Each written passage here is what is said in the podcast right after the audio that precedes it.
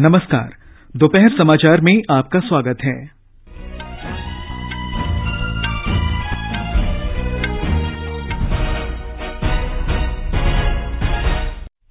कर्नाटक के मुख्यमंत्री B S Yediyurappa ने विधानसभा में विश्वास मत हासिल किया। विधानसभा अध्यक्ष के आर रमेश कुमार ने इस्तीफा दिया। प्रधानमंत्री नरेंद्र मोदी ने 2018 की बाघ गणना रिपोर्ट जारी की, कहा भारत लगभग तीन हज़ार बाघों के साथ विश्व में बाघों के लिए सर्वाधिक सुरक्षित स्थल। समाजवादी पार्टी सांसद आज़म खान ने लोकसभा में अपनी टिप्पणी के लिए भाजपा सांसद रमा देवी से माफ़ी मांगी। सरकार ने अपने पहले सौ दिन के कार्यकाल के भीतर सभी वक्फ संपत्तियों का शत प्रतिशत डिजिटीकरण का लक्ष्य निर्धारित किया। राष्ट्रपति रामनाथ कोविंद आज दोपहर बाद कोटोनू में बेनिन के राष्ट्रपति पथखिस तेलो से वार्ता करेंगे। दोपहर समाचार के साथ मैं निखिल कुमार। कर्नाटक के मुख्यमंत्री बी एस येडियुरप्पा ने विधानसभा में बहुमत सिद्ध कर लिया है। विधानसभा अध्यक्ष के आर रमेश कुमार ने मुख्यमंत्री येडियुरप्पा का विश्वास मत प्रस्ताव सदन में ध्वनिमत से पारित होने की घोषणा की। इसके बाद सदन ने विनियोग विधेयक और तीन महीने के लिए पूरक अनुदान मांगे पारित कर दी। बाद में विधानसभा अध्यक्ष रमेश कुमार ने अपना इस्तीफा, उपाध्यक्ष कृष्णा रेड्डी को सौंप दिया। रमेश कुमार ने कहा कि विधानसभा अध्यक्ष के रूप में अपने चौदह महीने के कार्यकाल के दौरान उन्होंने संविधान और अपने विवेक के अनुसार काम किया तथा सदन की गरिमा बनाए रखने का हर संभव प्रयास किया। इससे पहले विश्वास मत प्रस्ताव का विरोध करते हुए कांग्रेस विधायक दल नेता सिद्धारमैया ने आरोप लगाया कि येडियुरप्पा ने हमेशा पूर्ण बहुमत के बिना सरकार बनाई है। उन्होंने विश्वास मत प्रस्ताव को अनैतिक बताया। सिद्धारमैया ने सरकार से जनहित में काम करने की अपील की। पूर्व मुख्यमंत्री और जनता दल सेक्यूलर के नेता एच डी कुमार स्वामी ने येडियुरप्पा के इस आरोप पर कड़ी आपत्ति की कि पिछली सरकार के दौरान प्रशासन चरमरा गया था। उन्होंने कहा कि एक मुख्यमंत्री के रूप में उन्होंने पूरी निष्ठा से लोगों की सेवा की है। मुख्यमंत्री येडियुरप्पा ने विपक्ष से सहयोग की अपील की और कहा कि वे लोकप्रिय सरकार चलाने का प्रयास करेंगे। एक रिपोर्ट। निरीक्षक के अनुसार आज सदन में लंबे चर्चा के बिना बहुमत साबित करने की प्रक्रिया संपन्न हुई। कांग्रेस के नेता सिद्धरामैया और जेडीएस के नेता कुमारस्वामी जी ने बीजेपी को अवसरवादी कहा और येडियुरप्पा की सरकार लंबी न चलने का संदेह जताया। स्पीकर द्वारा सत्रह विधायकों के अयोग्य करवाने के नतीजे का स्वागत भी उन्होंने किया। सभाध्यक्ष रमेश कुमार जी ने भी कहा कि दल बदल कानून, जनप्रतिनिधित्व कानून और लोकायुक्त कानून में छिपे लोप को दूर करने की आवश्यकता है। सुधीन्द्र आकाशवाणी समाचार, बेंगलुरु। प्रधानमंत्री नरेंद्र मोदी ने कहा है कि भारत विश्व में बाघों के लिए सर्वाधिक सुरक्षित स्थलों में से एक है। देश में इस समय बाघों की संख्या लगभग तीन हज़ार है। नई दिल्ली में आज अंतर्राष्ट्रीय बाघ दिवस के अवसर पर अखिल भारतीय बाघ आकलन रिपोर्ट 2018 जारी करते हुए प्रधानमंत्री ने बाघों के संरक्षण के लिए सरकार की प्रतिबद्धता दोहराई और इस दिशा में हर संभव उपाय का संकल्प लिया। सर्वेक्षण के अनुसार देश में बाघों की संख्या बढ़कर दो हज़ार नौ सौ सड़सठ हो गई है।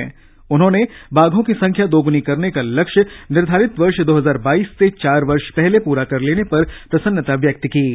प्रधानमंत्री मोदी ने इस दिशा में सभी भागीदारों के प्रयासों की प्रशंसा करते हुए कहा कि जिस समर्पण और तेज़ी से ये लक्ष्य पूरा किया गया है, वो सराहनीय है। उन्होंने कहा कि ये संकल्प से सिद्धि का सर्वोत्तम उदाहरण है। जिस प्रकार संवेदनशीलता के साथ आधुनिक तकनीक का उपयोग करते हुए इस मुहिम को आगे बढ़ाया गया, वह अपने आप में बहुत ही प्रशंसनीय है। आज हम गर्व के साथ कह सकते हैं कि भारत करीब तीन हज़ार टाइगर्स के साथ दुनिया के सबसे बड़े और सबसे सुरक्षित हैबिटाट्स में से एक है। दुनिया भर में टाइगर की करीब तीन चौथाई आबादी का बसेरा हमारे हिंदुस्तान में। प्रधानमंत्री ने कहा कि पिछले पाँच वर्ष में देश में वनों और संरक्षित क्षेत्रों की संख्या बढ़ी है। प्रधानमंत्री मोदी ने कहा कि भारत अपनी अर्थव्यवस्था को स्वच्छ ईंधन और नवीकरणीय ऊर्जा आधारित बनाने का लगातार प्रयास कर रहा है। उन्होंने कहा कि कचरा और जैव पदार्थ देश की ऊर्जा सुरक्षा में महत्वपूर्ण अंग बन रहे हैं।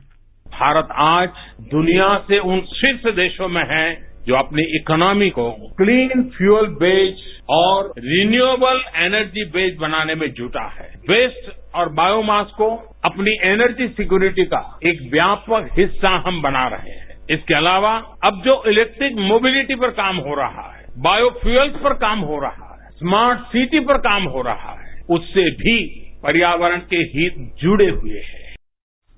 समारोह को संबोधित करते हुए पर्यावरण मंत्री प्रकाश जावड़ेकर ने कहा कि पूरी दुनिया की नज़र बाघ संरक्षण में भारत की उपलब्धियों पर है। उन्होंने कहा कि देश के वन क्षेत्र में वृद्धि हुई है और भारत सतत विकास के पथ पर अग्रसर है। पर्यावरण मंत्री ने सर्वेक्षण में शामिल लोगों को बधाई दी। उन्होंने कहा कि छब्बीस हज़ार कैमरे सर्वेक्षण कार्य में लगाए गए हैं। 3.8 लाख स्क्वायर किलोमीटर का सर्वे हुआ, जो पैदल गए लोग इसको देखने के लिए वो पाँच लाख बीस हज़ार स्क्वायर किलोमीटर उन्होंने घुमा। कैमरा ट्रैप्स छब्बीस हज़ार लगे थे। कैन यू इमेजिन और इमेजेस साढ़े तीन लाख आए। और उसमें से छिहत्तर हज़ार इमेजेस में टाइगर साइट हुआ। सरकार ने अपने दूसरे कार्यकाल के पहले सौ दिन के भीतर देशभर में सभी वक्फ संपत्तियों का शत प्रतिशत डिजिटीकरण करने का लक्ष्य निर्धारित किया है। नई दिल्ली में आज राज्य और केंद्र शासित वक्फ बोर्ड के राष्ट्रीय सम्मेलन में अल्पसंख्यक कल्याण मंत्री मुख्तार अब्बास नकवी ने कहा कि इस लक्ष्य को हासिल करने के लिए बड़े पैमाने पर भौगोलिक सूचना आकलन प्रणाली का इस्तेमाल किया जाएगा। नकवी ने कहा कि इसका उद्देश्य वक्फ बोर्डों की मूलभूत संरचना और आर्थिक स्थिति में सुधार करना है, जिससे वक्फ संपत्तियों का इस्तेमाल मुस्लिम समुदाय के कल्याण के लिए किया जा सके। ये समाचार आकाशवाणी से प्रसारित किए जा रहे हैं। ताज़ा समाचार जानने के लिए आप हमारे Twitter handle at AIR news Hindi को फॉलो कर सकते हैं। दोपहर समाचार में आपका फिर स्वागत है। समाजवादी पार्टी सांसद आज़म खान ने लोकसभा में अपनी टिप्पणी के लिए आज भाजपा सांसद रमा देवी से माफ़ी मांग ली। आज़म खान ने कहा कि अध्यक्ष पद की गरिमा को ठेस पहुँचाने का उनका कोई इरादा नहीं था, फिर भी अगर उनके आचरण से ठेस पहुँची है तो वे इसके लिए माफ़ी मांगते हैं। मेरी कोई ऐसी भावना चेयर के प्रति न थी, न हो सकती है। मैं दो बार संसदीय कार्य मंत्री रहा हूँ, चार बार मंत्री रहा हूँ, नौ बार विधायक रहा हूँ, राज्यसभा सदस्य रहा हूँ। मेरे भाषण, मेरे आचरण को पूरा सदन जानता है। इसके बावजूद भी अगर चेयर को मेरे प्रति ऐसा लगता है कि मुझसे कोई भावना में गलती हुई है तो मैं उसकी क्षमा चाहता हूँ। लोकसभा अध्यक्ष ओम बिरला ने सभी सदस्यों से अनुरोध किया कि वे बोलते समय किसी ऐसी भाषा का प्रयोग न करें, जिससे सदन की गरिमा को ठेस पहुँचे। लोकसभा में आज राष्ट्रीय चिकित्सा आयोग विधेयक 2019 पेश किया गया। ये विधेयक भारतीय चिकित्सा परिषद अधिनियम 1956 को निरस्त करने के लिए लाया गया है। इसका उद्देश्य ऐसी चिकित्सीय शिक्षा देना है, जिससे गुणवत्ता और मेडिकल शिक्षा सस्ती हो सके। इस विधेयक का उद्देश्य पूरे देश में पर्याप्त और अच्छे डॉक्टर उपलब्ध कराना भी है। स्वास्थ्य मंत्री डॉक्टर हर्षवर्धन ने यह विधेयक सदन के पटल पर रखा। एक रिपोर्ट। इस विधेयक का उद्देश्य चिकित्सा के क्षेत्र में नवीनतम अनुसंधान को बढ़ावा देने के साथ साथ चिकित्सा संस्थाओं का समय समय पर मूल्यांकन और इस क्षेत्र में शिकायतों के निवारण के लिए प्रभावी तंत्र विकसित करना है। एक राष्ट्रीय चिकित्सा आयोग स्थापित करने का भी प्रावधान है। आयोग देश में स्वास्थ्य संबंधी मानव संसाधनों और बुनियादी ढांचे की जरूरतों का भी आकलन करेगा। इसके अलावा विधेयक में एक चिकित्सा सलाहकार परिषद के गठन की बात कही गई है, जो मेडिकल शिक्षा के न्यूनतम मानकों को बनाए रखने में राष्ट्रीय चिकित्सा आयोग को सलाह देगी। दिवाकर, आकाशवाणी समाचार, दिल्ली। उत्तर प्रदेश में उन्नाव दुष्कर्म पीड़िता के सड़क दुर्घटना में घायल होने के मामले को लेकर विपक्षी सदस्यों के हंगामे के कारण राज्यसभा की कार्यवाही दोपहर तक स्थगित की गई। पहले स्थगन के बाद सदन की बैठक शुरू होते ही समाजवादी पार्टी के प्रोफेसर रामगोपाल यादव ने इस मामले को उठाया। उन्होंने कहा कि इस दुर्घटना में उसके परिवार के दो सदस्यों की मृत्यु हो गई, जबकि पीड़िता और उसके वकील घायल हो गए। रामगोपाल यादव ने आरोप लगाया कि ये घटना पीड़िता की हत्या का प्रयास है। राज्यसभा में आज गैर विनियमित जमा पाबंदी विधेयक 2019 पेश किया गया। ये विधेयक अनियंत्रित जमा पर प्रतिबंध लगाने और जमाकर्ताओं के हितों के संरक्षण के लिए प्रभावी तंत्र का प्रावधान करता है। वित्त राज्य मंत्री अनुराग ठाकुर ने सदन में ये विधेयक पेश किया।